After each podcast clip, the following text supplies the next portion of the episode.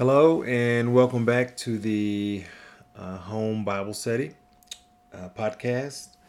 We are currently studying the book of, or the letter to the Hebrews, and we're currently in chapter two.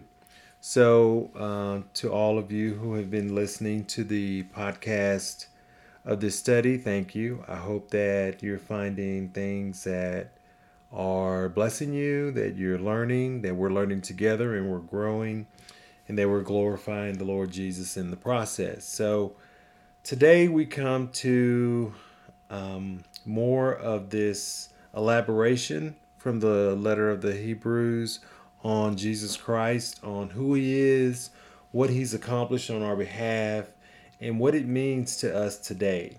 We started off looking at the past and how that in verse one of chapter one, of how that God had spoken to uh, many different people over an extended period of time in different ways. But now we've moved into this new dispensation, this new era of that we call the church age, where uh, God is accomplishing something that was not really revealed directly in the past, but certainly when we look back and we study the Old Testament, we can see many um, verses that point to this time. But now we are in a time that was relatively a mystery. And Paul refers to a lot of these doctrines as mysteries, because uh, mystery in the Bible is something that could not be known by uh, mankind except Uh, that God reveals these things. And here we see a lot of those mysteries. And when we uh, bring what we know now with the things that we've been shown in the past, it opens up a lot of things, a lot of knowledge that we didn't have beforehand. I think the best example of that is the book of Daniel, and how that he gave the revelation of the image with the, you know, gold, head of gold, and um, the subsequent metals as it went down to the feet, the clay and iron mix. We can certainly understand those things better now in light of history. We can see how that each one of those portions of that image represented different uh, world uh, nations that would kind of come into power. And even, you know, the animals that were represented in his subsequent um, um, his subsequent uh, ministry and the latter part of Daniel. And then we put that with the book of Revelation. And so now we have a much clearer picture of the events as from God's perspective and the ages, and, and what he's accomplishing in us and in our times. And it is quite awesome. And if you're not familiar with these books, if you're not familiar with these things, maybe the Lord will have for us to study them together. And if he does, you know, uh, I would be delighted in that. Um, that would be awesome. But there are many good resources that you can uh, find to Um, get uh, light on these different subjects. And I'm going to try my best to give you some of that insight uh, as we go through these studies when it, it it makes sense to do it. And today is one of those times. So uh, we're going to be looking at some, what I think, very, you know, deep things in this next uh, these next few verses. And I think the the scripture here warrants us stepping back and taking in these things. And the the person who wrote the letter of Hebrews obviously knew these things and is writing from a perspective of knowledge. And we need to have that same knowledge to appreciate the depth of the scriptures that we're studying.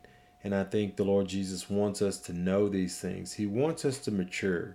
The overarching message in this letter to the Hebrews is to move to maturity.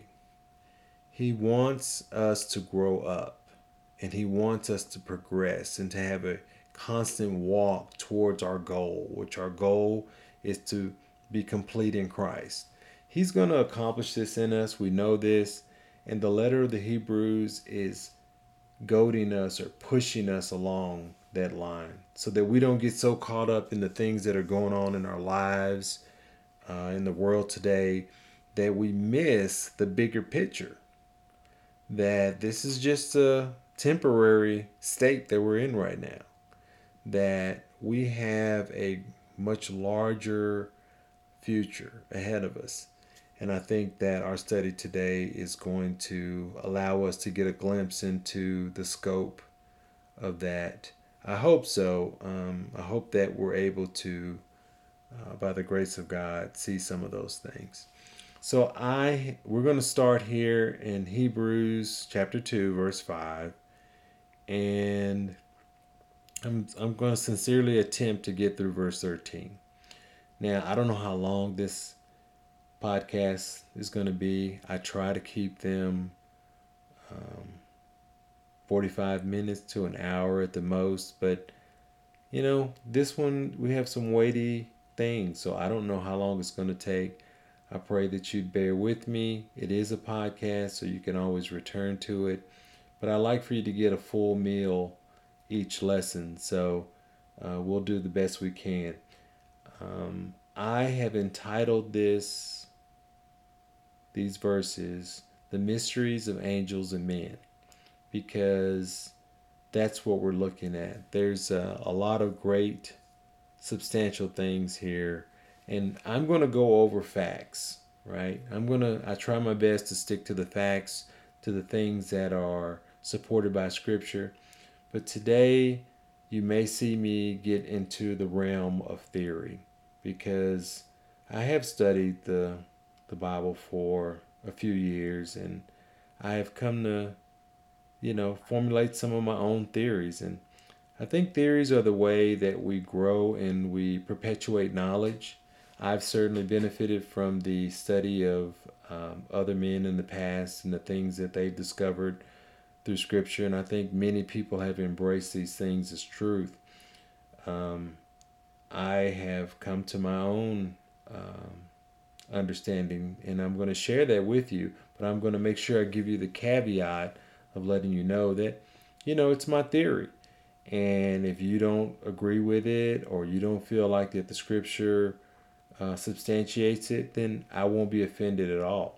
But I believe that it does. I believe that this comes from a sober study, and uh, I don't feel like that I'm going way out in, you know, the cosmos uh, outside of the bounds of Scripture. So I'm going to allow you to be the judge of that. I'm going to pray that the Lord leads me in it, and so that I um, present his word properly.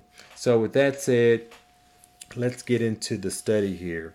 So we're gonna we left off uh, verse four, chapter two, with the the warning. There's a warning that we have to be careful, um, that we take these things very seriously, that we understand that these things are weighty and they've been delivered to us by the Lord Jesus himself, and that there's a certain responsibility that we have associated with that. Uh, and now we move into some of the deeper things. The, the writer gets back to the superiority of the Lord Jesus and how that he's superior to angels. And in doing this, he opens up, he peels back the veil of um, the universe, the things that are happening outside of time, and makes us to see what it is that the Lord Jesus has done for us in actuality. And it's pretty awesome. So I hope you're sitting down. So uh, in verse five, it says, "For unto the angels hath he not put subjection the world to come, whereof we speak." So we're back to the angels and the work of the Lord Jesus and how that he's superior to the angels. And now the writer makes a point to say, "For unto the angels hath he not put in subjection the world to come." So this is speaking of the a future world, right? a world that is future not only to these people who were originally reading the letter to the Hebrews, but also to us.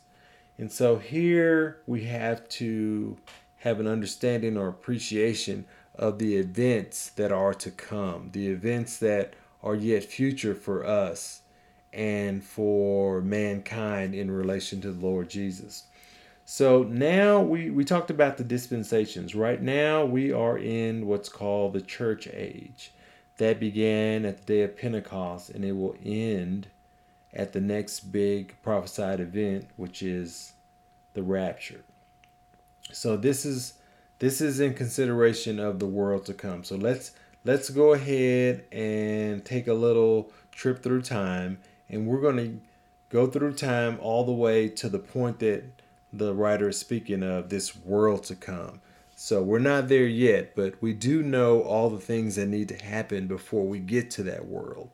And so that we all have the right frame of reference moving forward, I'm going to cover those things. So rather than assuming that they're known, because I've seen, you know, in the different places that, you know, it's kind of mixed up. People, people don't necessarily have all these events in the proper order, right? So I'm going to give you that order so that we can all be correct and moving forward, uh, um, from the, the same page. So first there's the church age. So that began with the, the day of Pentecost, and it'll end with the rapture. The church age ends with the rapture event. Once the last person that's going to be saved during this church age is already predetermined. It's not like God is sitting up in heaven wondering if somebody's going to accept him or they're going to be saved or not. He already knows. He knows the full number of people that are going to be saved. He knows them by name. He knows how many hairs are upon their head. He, it's already set. So he set these things, these events, um, in order. And the order, because he does everything in order. And the order is that um, he is considers himself number one. See, all these believers who have are going to be saved during the church age, they have a number. He's the firstborn. He's number one. The very first next person that was saved after that he was resurrected, that was number that's number two, and so on. So all of us have a number, right? And the last person, whether they they may not even be born yet. They may not even be alive, right? They could be born several years into the future. I don't know, but he does. Once that person is redeemed and they come to a knowledge of salvation, boom, immediately the rapture occurs, right? So all the church age believers are then taken out of this world, and immediately after that, the great tribulation starts. So the people on the earth won't be aware of that. They're not going to be like, oh, the rapture has occurred. Now the tribulation is going to start. No, because the majority, if you had noticed by now, let me make it clear that the majority of people have no idea of the events that are going to take place. Um, our enemy, Satan, has done an excellent job of confusing and muddying the water to make these things unclear. And so the average person has no idea, nor do they even care about these things. It's so convoluted. They're so focused on all these crazy theories and ideas that they won't even know what's occurred. In fact, the let's just say the rapture occurred on a Saturday, Saturday night, let's just say.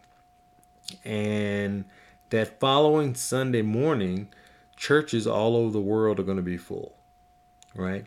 Because um, all these people are, they go to church. There's several, most of them, I would say, that are attending churches uh, that are packed full of people. These mega churches are full of unsaved people, right, who are clueless, being led by unsaved men and women. Um, so those churches are going to be full. And the way the world is set up, if you had noticed as a believer, uh, you will, that churchianity or the organized church is really not a friend of the believer. They really don't care about people who are adamant about serving the Lord Jesus and who live a life that is separated from sin and a life that glorifies God. If you haven't noticed that, you will. You know, you just keep praising the Lord. You keep glorifying him. You keep taking a stand to live for him, and you'll see how they really feel about you. Okay? And and, and so you keep doing it. You don't let what how they feel affect you. My point being that these people are very religious, but they have no concern about the Lord Jesus.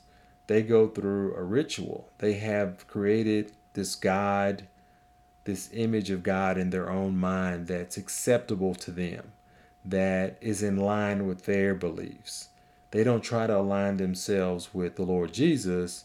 They create this God that they can align with their life so they can live the life that they want to live.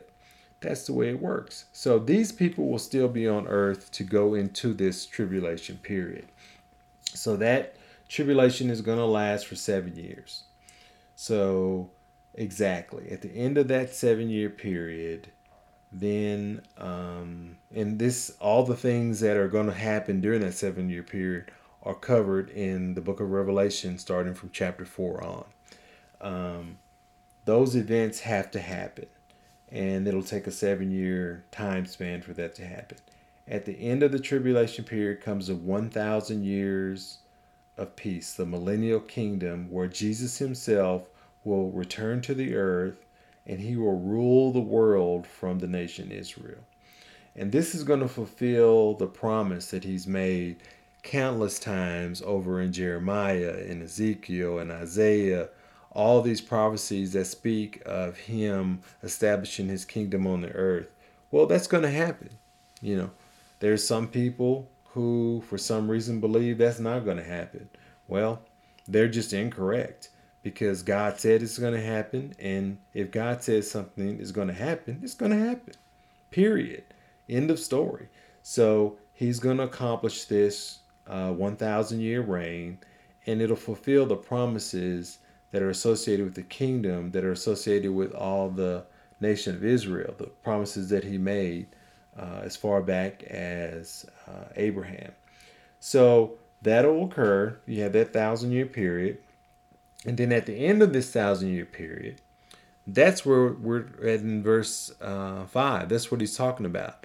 The world to come. That's what he's talking about. At the end of this period, we enter into the eternal state. This is what we call it. There's going to be a new earth made and a new heaven. The whole universe is going to be remade by fire. And um, when this is commonly referred to as the eternal state. And this is what the letter to the Hebrews, this writer, is talking about. For unto the angels hath he not put in subjection the world to come, whereof we speak. So this is the world to come. Okay, that eternal state. Uh, after God has accomplished all the things that he's promised to accomplish, all of the times of the Gentiles are complete, the times of the Great Tribulation, the one thousand year reign of the millennial kingdom, and then we enter this eternal state. Now, we don't know a lot about what's going to be happening during this eternal state just because it's not revealed to us. But we do know some things about it, and those things are pretty wonderful in and of themselves. So we're going to focus on what we do know uh, as a regard this this eternal state, this world to come. So uh, we need to cover a few things, I think, to really understand the gravity of what's being said in verse five. Now, we have gone over a lot of things already uh, to get to this point, to understand this, what what he's referring to, this world to come. You can, to support further um what I'm saying, we can refer back to Hebrews chapter one, verses uh, ten through twelve, where it says, And thou, Lord, in the beginning hast laid the foundation of the earth, and the heavens are the works of thine hands. Uh, they shall perish, but thou remainest, and they all shall wax old as doth a garment. And as a vesture shalt thou fold them up, and they shall be changed. But thou art the same, and thy years shall not fail. So This is not new. This is a continuation of what he established in verse one. He's saying the world to come. That's what he's talking about, when all things are made new. And that's this eternal state. So, so now that we've uh, kind of established that, uh, now we need to see uh, what it, now that we know that there's an eternal state. So, so what's the significance of that? Okay. What is the significance of that? So ma- the significance is, is that man has been elevated through Christ to be above all creation, even the angels, who are in the beginning and are currently above man. That's what, that's the point of what he's saying. He says, for unto the angels hath he not put in subjection the world to come, right? Um, uh, where we speak. But in verse six, but one in a certain place testifying, saying, what is man that thou art mindful of him, or the son of man that thou visitest him? So this is from Psalm um, eight, verses four through six. So now he's making a contrast, not only between Jesus and the angels, but now between the angels and mankind. And I believe there's a reason why this um, contrast is being made. So he references this verse that would have been very well known to the Hebrew people in the Psalms, where he says, one testifies in a certain place, uh, what is man that thou art mindful of him, or the son of man that thou visitest him? That's a good question. Like, who is man to deserve this place in this new uh, world to come? You know, why man? Why mankind? Why was man? Why does man uh, merit such a place? So it's a, we should be asking that of ourselves. Like, who are we that God would be mindful of us individually? Like, you should be able to ask yourself that. I certainly can ask myself that, and I can't answer it. The only reason why God would have anything to do with me is it's his will to want to have anything to do with me. Um, he has purposed in himself to place his love upon me. I know that through the scripture, and I know that by faith, but that's as far as I can understand that, right? Because it originates from him. I mean, that's love. That's how love works. And his love in particular is perfect love. And he's placed that perfect love on me in spite of me, right? And so the psalmist came to that same understanding, and that's why he asked that question, you know, what is man that you would be mindful of him? And in verse seven, thou hast made him a little lower than the angels. Thou hast crownedest him with glory and honor, and didst set him over the works of thy hands. So originally, in verse seven, this goes back to the original creation of man. He takes us back to the garden when Uh, God made him lower than the angels. Mankind is lower than the angels. The angels were created first. They are uh, spiritual beings. They have access to heaven. They have access to God. They have power, authority, uh, a certain amount of glory associated with angels. So we were created lower than them, right? Because we are flesh and blood. We're physical beings. We're very limited in what we can do. And, uh, you know, you take away our air, we die immediately, you know. So we are lower. We were created, in verse seven, we were created lower than the angels, right? But it, but then it says in verse seven, thou crownest them, thou crownest him with glory and honor, and set him over the works of thy hands. So originally, we were set over the works of God's hands. We were created. Adam was given dominion over the earth.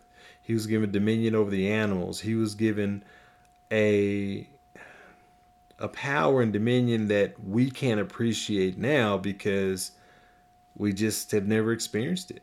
We've never seen a world where man had true dominion to the extent that Adam had, because sin came into play and we lost that place of dominion as a result. So, um, but that was the, how God created man, and, and, and we were given this, this, uh, dominion. But I think we need to look beyond just the garden, because the writer is talking about the world to come.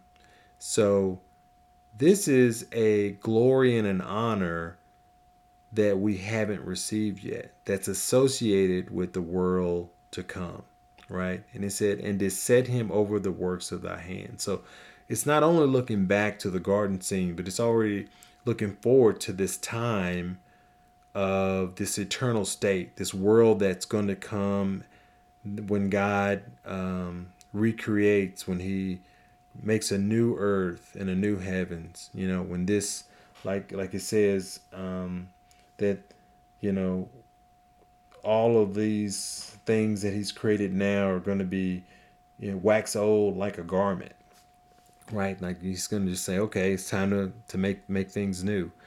And we already know that in Christ, there's a certain uh, glory associated with our future. We have a, a future hope of glory and exaltation in Christ. And here we see that alluded to uh, directly.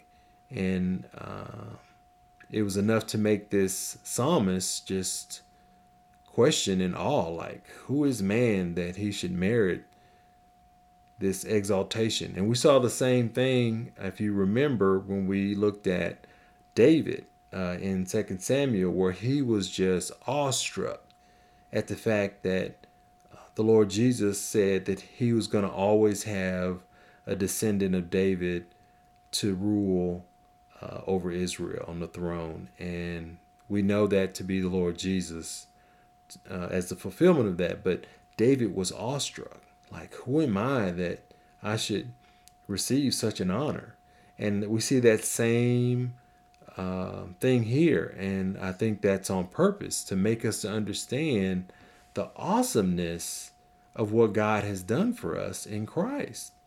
And these Hebrew people needed to know that, and we need to know that, so that we can appreciate all that he has accomplished for us, and that it would encourage us to press on and press towards this high calling in spite of the things that may uh, come before us to try to hinder us from accomplishing our service to him.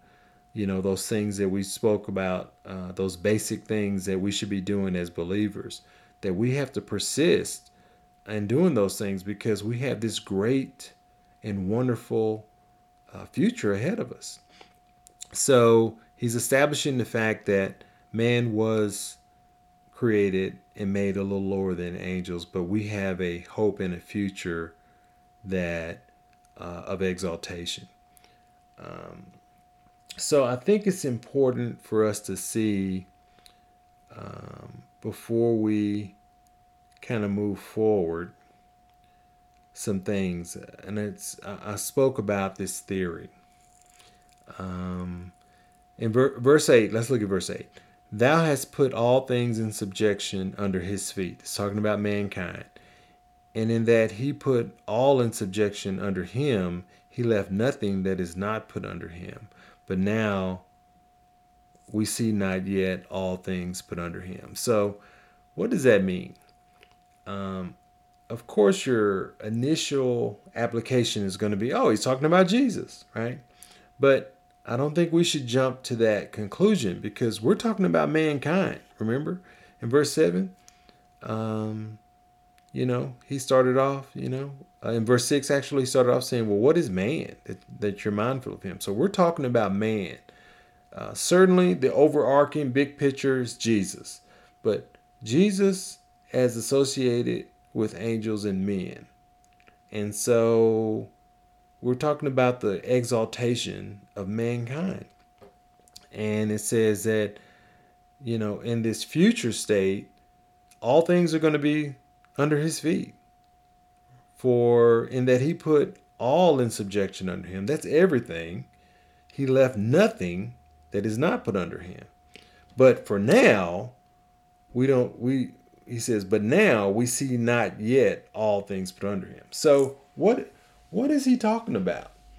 Well, I think that we have to, this is where we get into my kind of theory, and we have to understand, we have to step back and look at this big picture of the purpose of God, of what's called the eternal decree and what he's accomplished. And he's already kind of taken us back a little bit to the garden, in that our original state before sin. And I think that gives us a clue into what actually is happening here. Um, if you think about it, we we have to we have to see Jesus, right? We have to see who he is and what he's done in verse nine. But we see Jesus.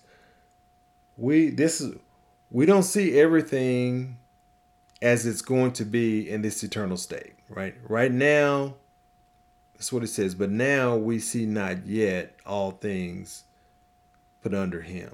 What under who? Under mankind. But what do we see? We see Jesus.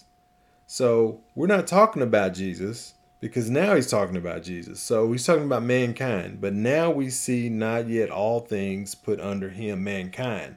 But what do we see in verse nine? We see Jesus, right?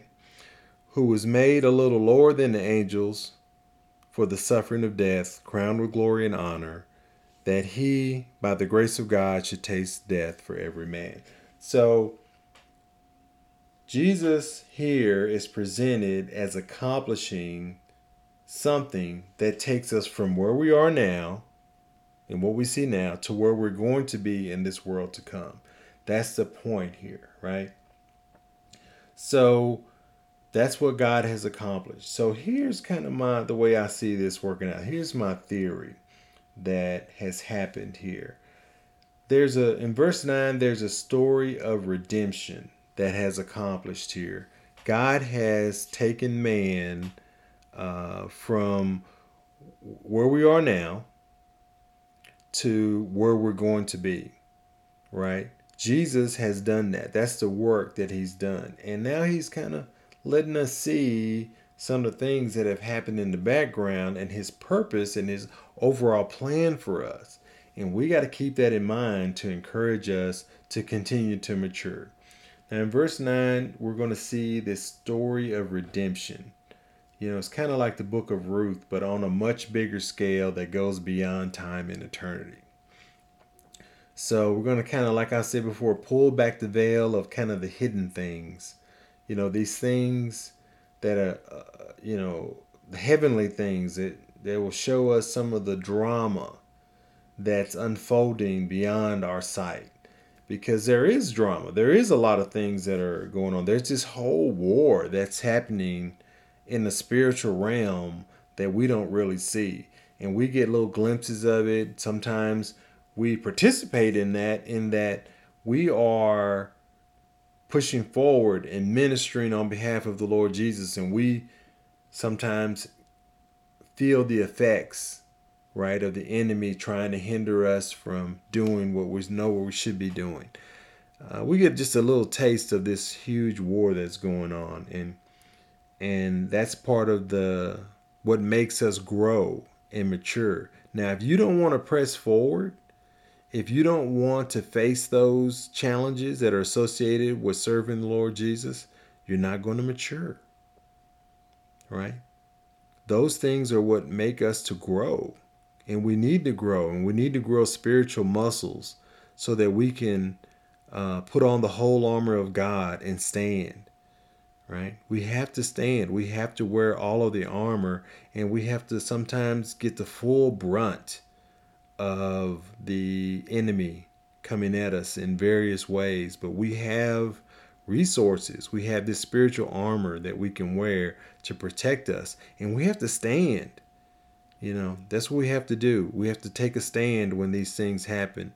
And uh, these fiery darts are constantly flying at us. And we walk into circumstances and situations that are unfriendly or unkind to the believer. But you know what? That's okay, because we're fully protected, and God has prepared us. God is preparing and has prepared us for every situation.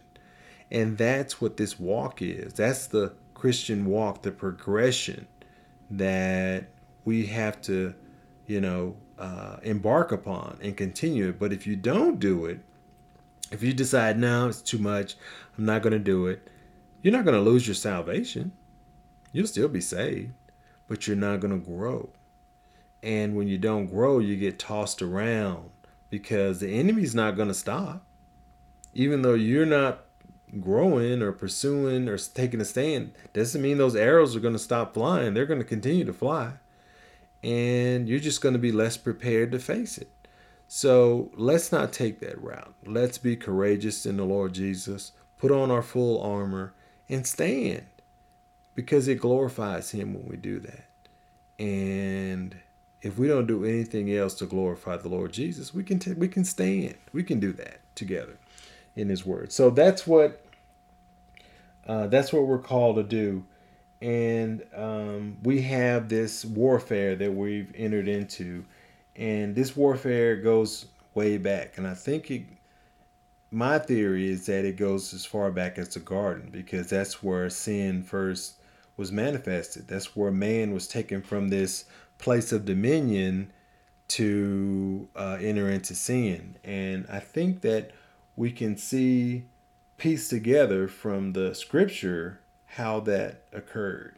So um, we know that from the book of Revelation, we know that there was a war that happened in heaven where there was Lucifer, who was the covering cherub from Ezekiel twenty-eight fourteen. That's what it says, that he was the covering cherub. He was very high ranking uh, over all the other angels. It says that Um, he walked up and down in the midst of the stones of fire. So that speaks of the altar that's in heaven and those stones that are um, on the altar. The, you know, these hot coals of, of judgment. It speaks of judgment and uh, and authority and um, holiness.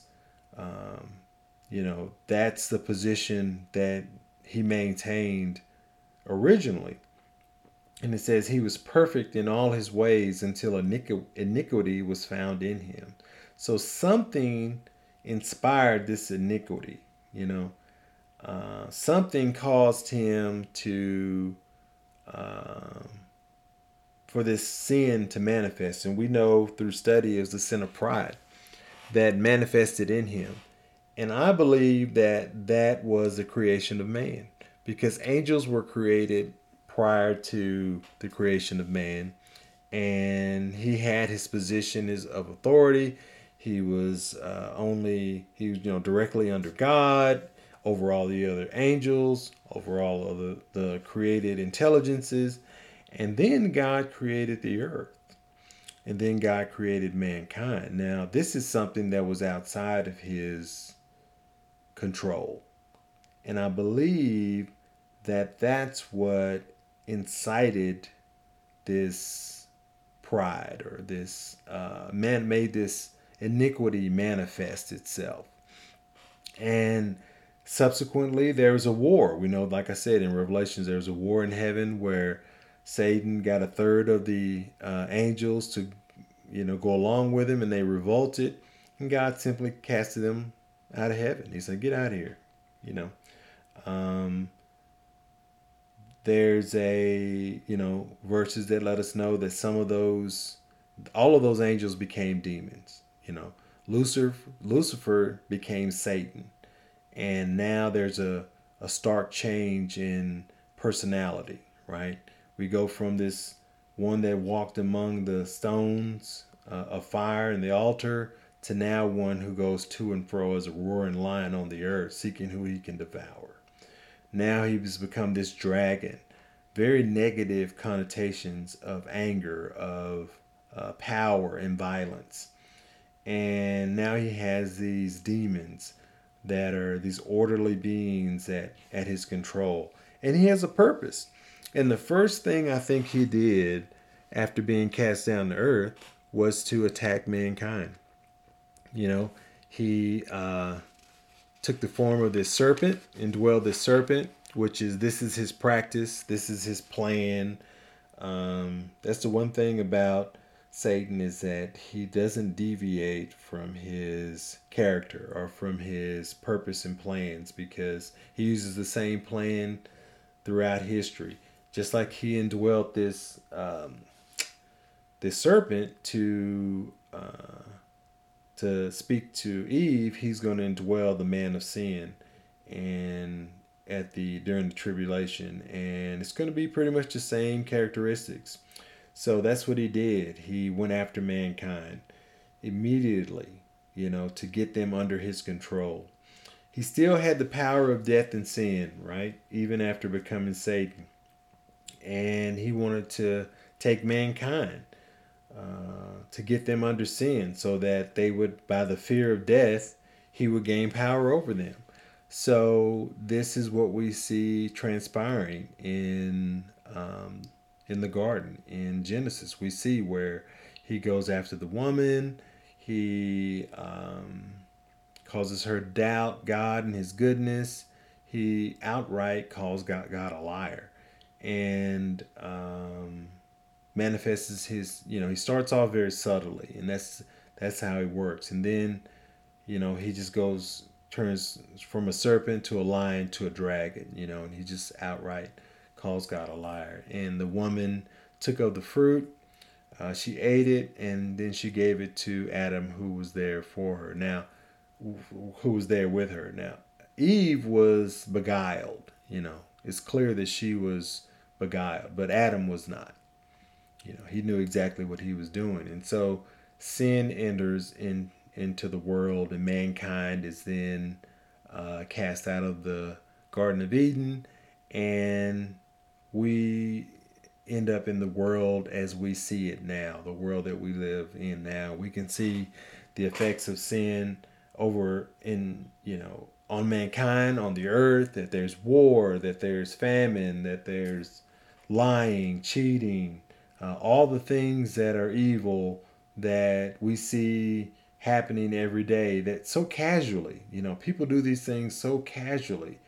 Um, and, and we shouldn't be that casual. I mean, we stand before God in heaven, and, um, And it's awful, the things that uh, transpire on a daily basis, we that are even celebrated now.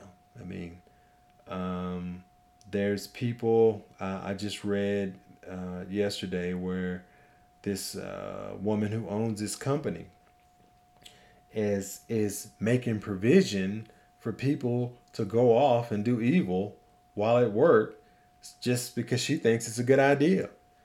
And so it's just... It's just really sick where, where we've come uh, as a nation and as a people, and our morals, uh, the moral decay as compared to what God has given us that's righteous and what it is that's accepted now. So, so yeah, that all happened back then, and we have suffered the consequences of of sin ever since. So that's what I believe um, occurred, and why Satan was so adamant to go after man and to trap mankind uh, in sin, because sin leads to death.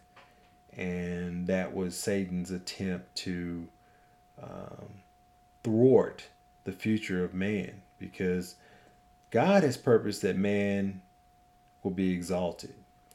And so that's why we have this enemy, Satan, who wants to stop that. He wants to do whatever he can to uh, prevent us from being all that God has purposed us to be. Now, will he be successful? No.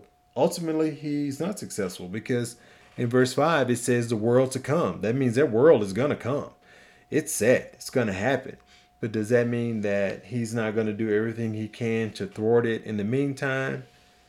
No, he's going to do that. So we need to keep that in our minds and understand that that's why these things happen. That's why we have this battle. That's why we've been given this armor to wear. And that's what we're facing uh, on a daily basis. But the encouragement here, I think, is in verse nine. So with all of that as a context, it now makes verse nine to be something greater than just a casual reading, right? Knowing all the things that have occurred prior to now, the purpose of God in uh, placing man, you know, giving him dominion over the earth, and then Satan's activity to thwart that, and all of the um, adversarial conflict, the burden and the curse of sin, all these things that were in place, the darkness and the sadness and the hopelessness of that situation. Then we have verse nine. And that's the point, I believe, that the uh, writer of the letter to the Hebrews gives this context. That's why he starts with, well, look, this is the world that to come, and this is what God has accomplished for us. In verse nine, it says, uh, but we see Jesus, right? Now, we know all of these things are going to happen, that he is purposed for man to be exalted. He's purposed to place all things under man's feet. And in verse five, remember, he says, for unto the angels he hath not put in subjection the world to come. So there you go. Now you see why Satan and all of his uh, demons are so angry, because they have no place. They have no place in the future order that God has purposed for us. There's no place for them. And they want to rob us of that place, right? That's the purpose of Satan. That's what motivates him and his demons to constantly try to thwart us. But we have verse nine that says, but we see Jesus. Okay? We see Jesus and what he's done. And what has he done? What has he done to help us, or to, in, you know, uh, in contrast to what Satan is doing? What has Jesus done?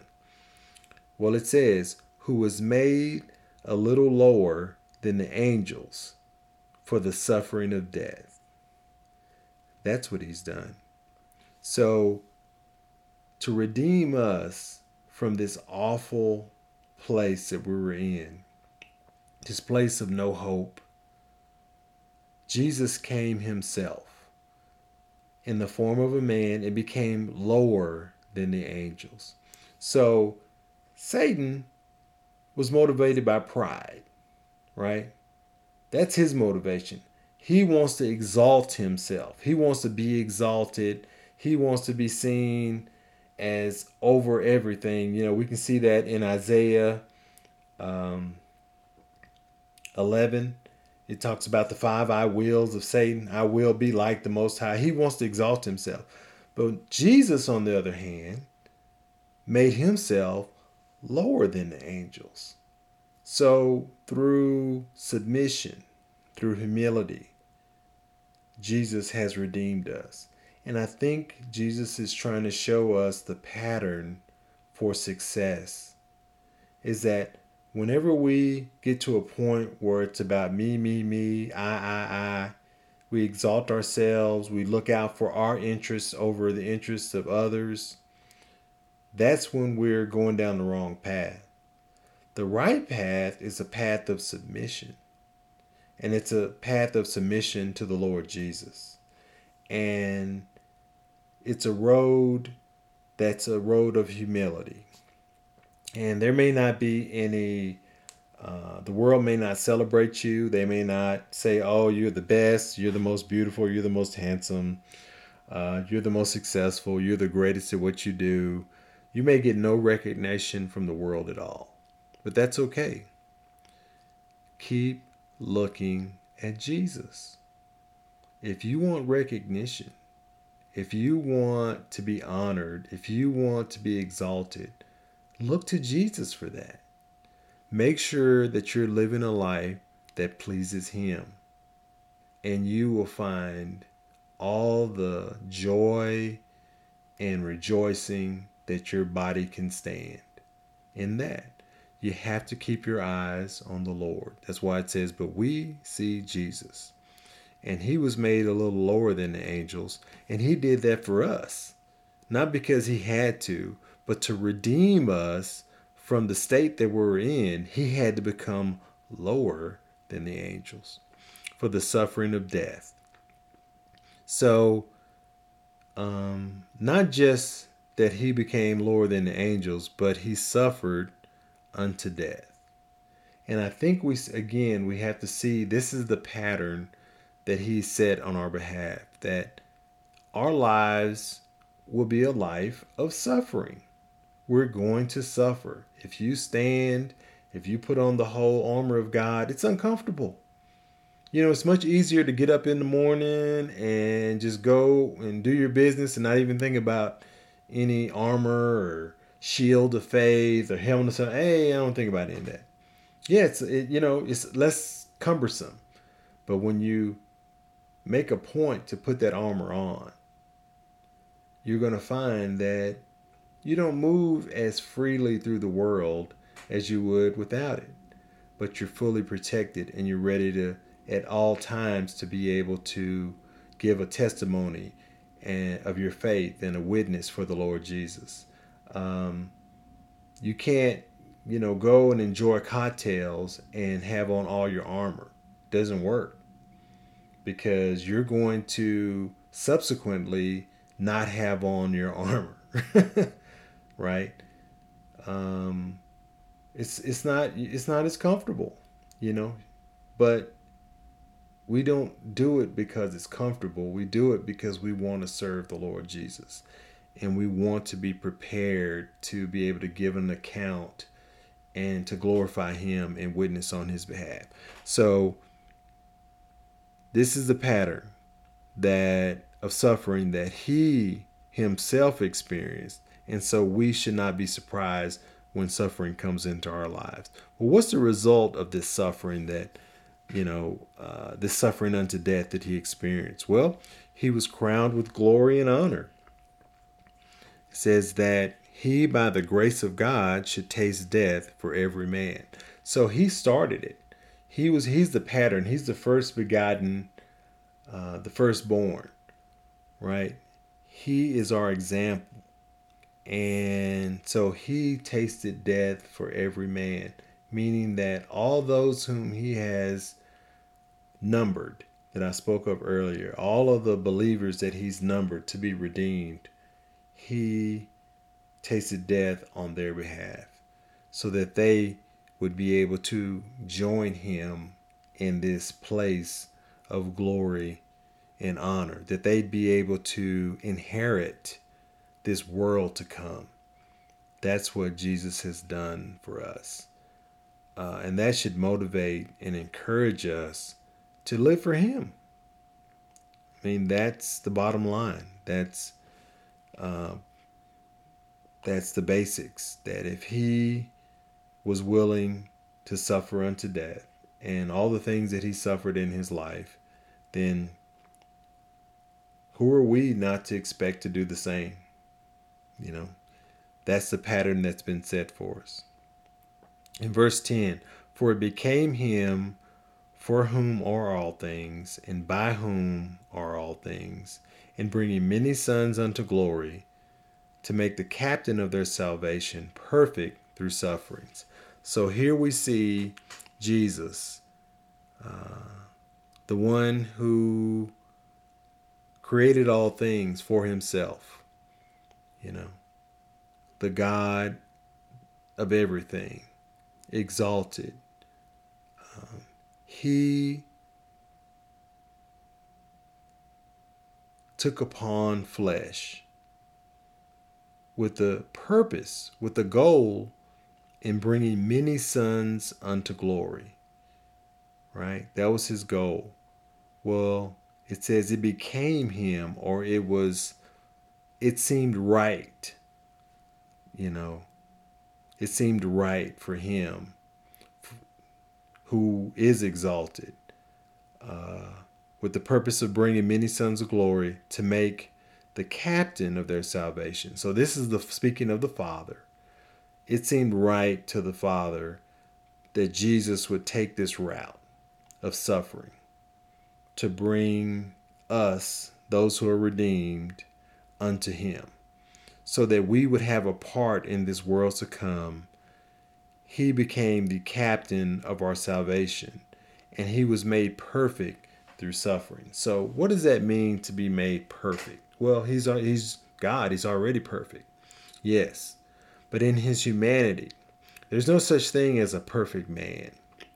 There never has been a perfect man until Jesus took upon humanity. So what he's done is he has humbled himself, left heaven, come to this place where we live, uh, been exposed to all the things that, you know, humans are exposed to. Um, And he did that so that he could make a way for man to come to him. Because there there was this there's barrier of sin between us. There was no way for man to be exalted. There's no way for man to be lifted up above the angels or even into heaven or anything. It wasn't possible because sin imprisoned us, right? Well, he fixed that. He became like us. And he made the way for man to be redeemed by canceling out sin, by dealing with the sin issue and taking upon the, all the sin of all the people who were to be redeemed, by taking that upon himself and suffering the judgment from the Father of that sin. He became our full redemption. He was the sacrificial lamb to take away the sin of the people. And that's why when we see him, we're going to see uh, not the exalted Jesus that uh, we see in Ezekiel, that was, you know, above the firmament, above all the angels, and there was this glory all about him, and it was the form of a man. We're going to see Jesus face to face because he took upon himself humanity and he took upon himself a body, and that body is going to bear the marks of his sacrifice.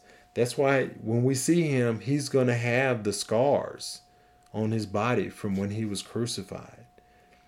You know, that's that's the Jesus that we're going to see. Yes, he'll be glorified. Yes, he'll be full of, you know, honor and all the accoutrements that are associated with being deity. But we're also going to see him as Jesus, not just as the Messiah, the God of everything, the one who created all things and all things were created for him. But we're going to also see Jesus, the one who redeemed us, Jesus in his humanity. And he has afforded us this opportunity. No one prior to this time could see God and live. It wasn't possible. You would die just even getting close to him. We we see in the Old Testament where there's countless, you know, accounts of over and over again where there's a prophet that would go before the Lord, and they'd see him in his the pre-incarnate Christ. They'd see him in his deity, and they would just fall that flat on their faces, you know, lifeless, because the the deity and the glory of God is overwhelming, and flesh and blood cannot handle that. But now Jesus has made himself a little lower than the angels so that we could be brought up to where he is. And he did that through suffering. So in verse eleven, for both he that sanctifieth, that's the Lord Jesus, and they who are sanctified, that's all of those of us who are saved, are all made one, for which cause he is not ashamed to call them brethren. So now we see what Jesus has accomplished for us in a different light.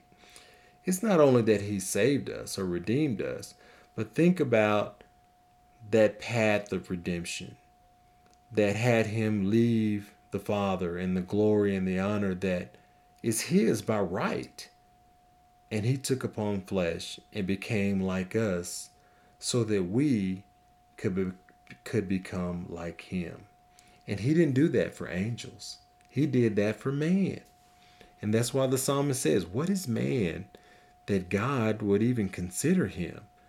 Not, not just consider him, but even go to such lengths to redeem him and to make him a part of this world that is to come. And I hope that, you know, in light of this study, we can enter into what the psalmist entered into, the the to being awestruck by what God has performed on our behalf, and that he made, that the Father made his Son the captain of our salvation, and he was made perfect through sufferings. That he, these sufferings that we experience, they don't compare to the sufferings of the Lord Jesus, right? That we can't even put them on the same level, right? But we do experience sufferings, and that's part of his purpose. He's purposed it to to use these sufferings to make us to be uh, perfect in him. And that's how the Father, that's the route that the Father gave unto the Son, and that's the route the Son gives to us. So we have to not complain about the sufferings, but embrace them, knowing that, you know, they're filtered through the love of God. None of us suffer anything except for that it goes through this filter of the Lord Jesus. He stands in the way of our suffering, and he takes the brunt of it, and we only get just very traces, trace amounts of the suffering that we would get otherwise. That's what he accomplished on the cross. That that's what he was doing. And so, you know, shame on us for uh, complaining. Now, there's some people that are suffering things that I can't even imagine.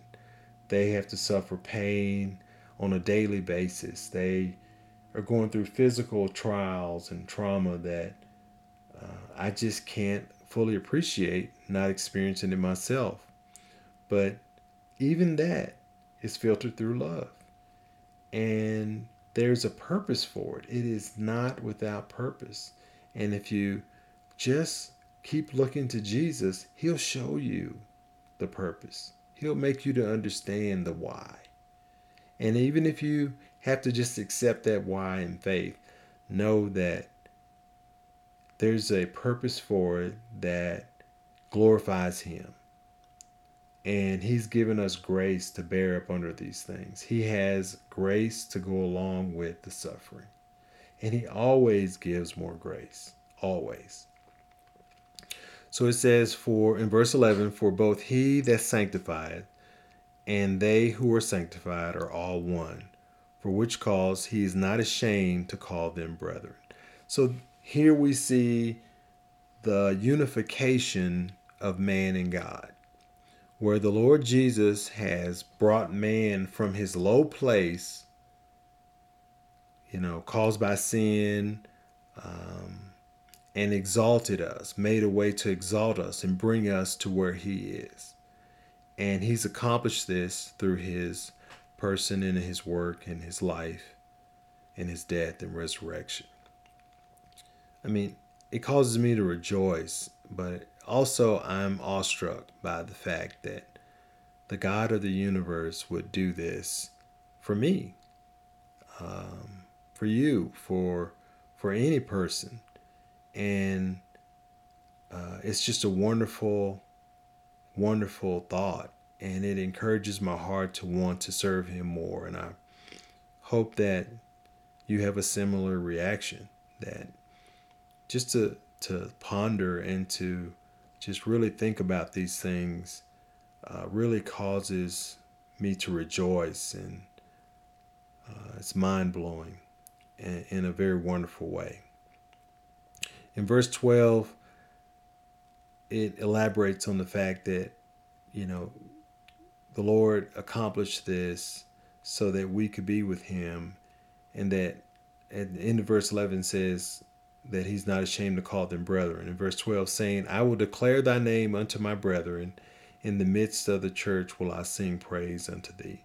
So this is from the perspective of the Lord Jesus speaking to the Father, saying, I will declare thy name. And that's uh, Jesus exalting the Father, even as the Father has exalted him. unto my brethren.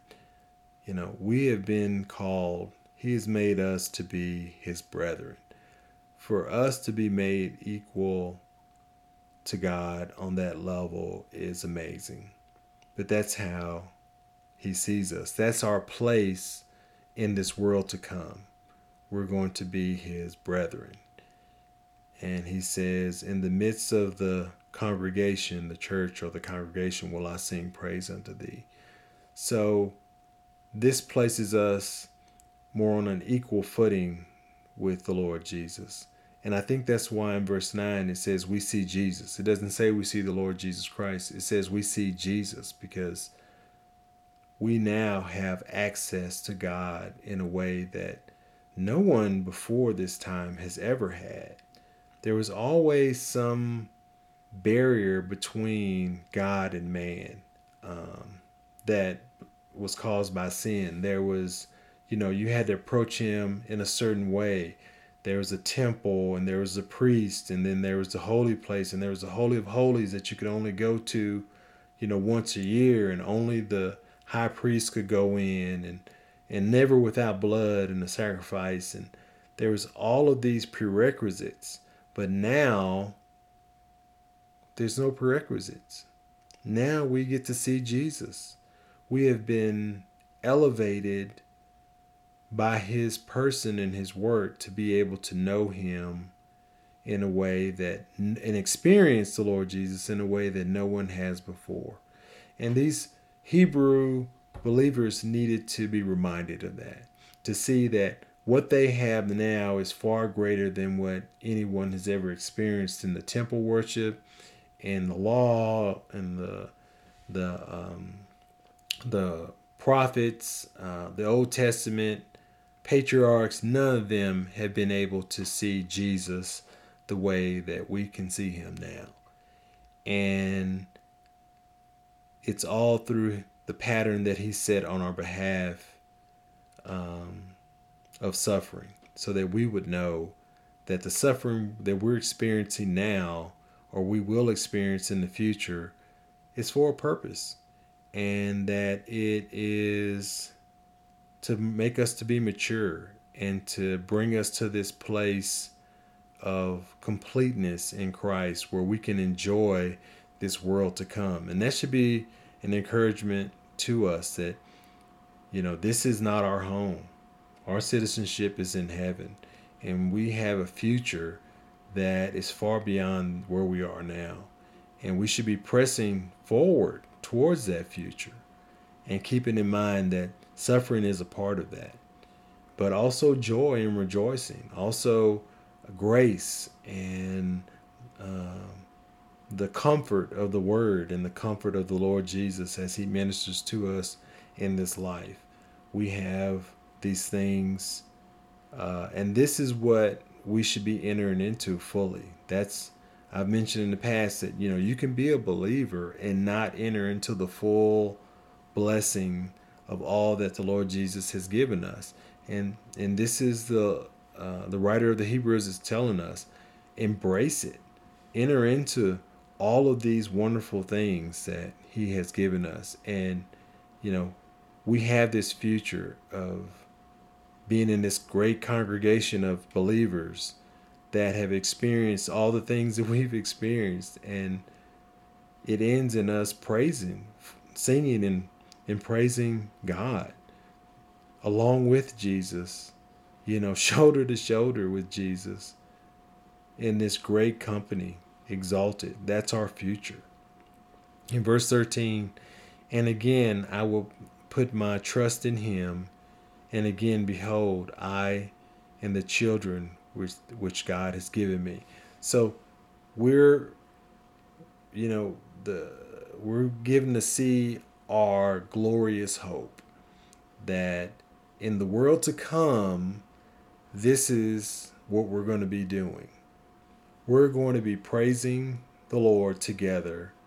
This uh, innumerable number of saints that have been called out during the church age, that have lived a life of service to the Lord Jesus. And then we all come together to live in eternity in worship of God. Wow. Isn't, I mean, what a great encouragement. What a great and wonderful thing to know that the suffering that we experience now is for a purpose. We shouldn't be surprised. We know who our enemy is, right? We know what they're doing and what they're trying to do and even why. We know their motivation.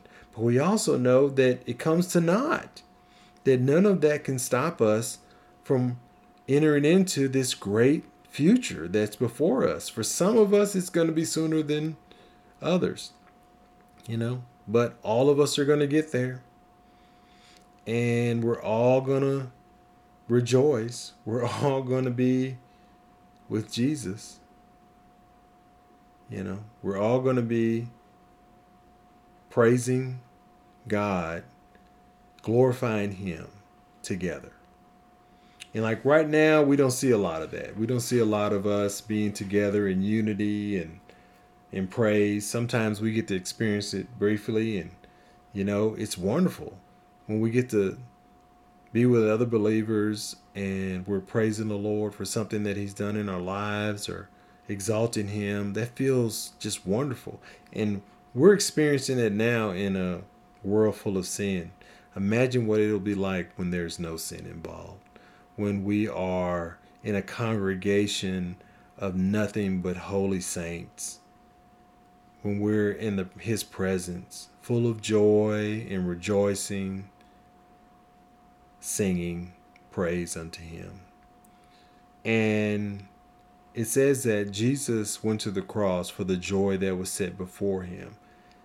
He was looking to this same thing. This is what encouraged him to go on every day and and go on to the cross and to redeem us.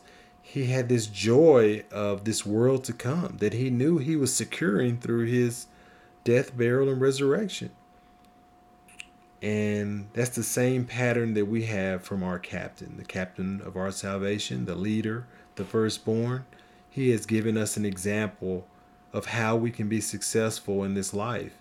And our success is going to be by putting on the whole armor of God and rejoicing. Paul says, again, I say rejoice in all things, because this is the the great hope that's been placed before us. So I hope that um, through this study, you've been able to see the pattern of salvation, the pattern of the Christian walk, and the purpose of God in all things, that, you know, this world really doesn't amount to much. You know, right now, it seems like whatever's happening right now is very important and it's in our face and we feel it.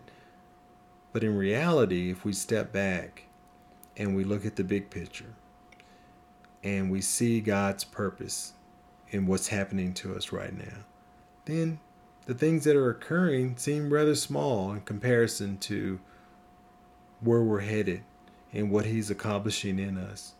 And I pray that that's what we get from this study, that it would encourage us to press on for those of you who are suffering and are feeling the weight of this world and the brunt of the evil one's assaults and those fiery darts. I encourage you to see Jesus, to focus on him. And I promise you, he will give you the grace and the comfort and the strength you need to bear up under whatever trial that you're facing, and also give you the direction to lead you to this uh, wonderful place of joy and rejoicing in the hope and the future that we have. And I know this because that's what he's done in my life. He's done that in the lives of countless others, as we can see in the scripture. And so I'm confident that he's going to do that same thing for you right now. And that also makes me to rejoice, to know that, to know that he's going to minister to my brethren, those who I will stand shoulder to shoulder with and rejoice with, and uh, in a place without sin. What a wonderful, wonderful hope we have. So um, this has been the...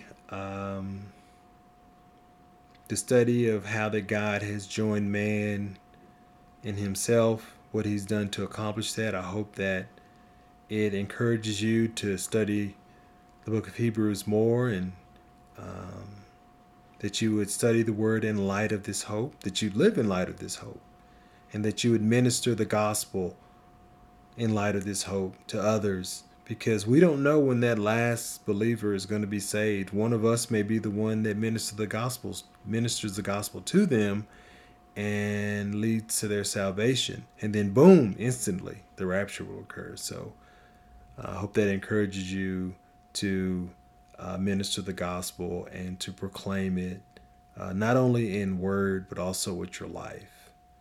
Uh, that's very important, that our lives line up with uh, what it is we say we believe. Um, let's close in prayer. Father, thank you for the letter to the Hebrews, and thank you for this lesson. Um, certainly, there's no way that I could adequately, adequately present these great and wonderful truths.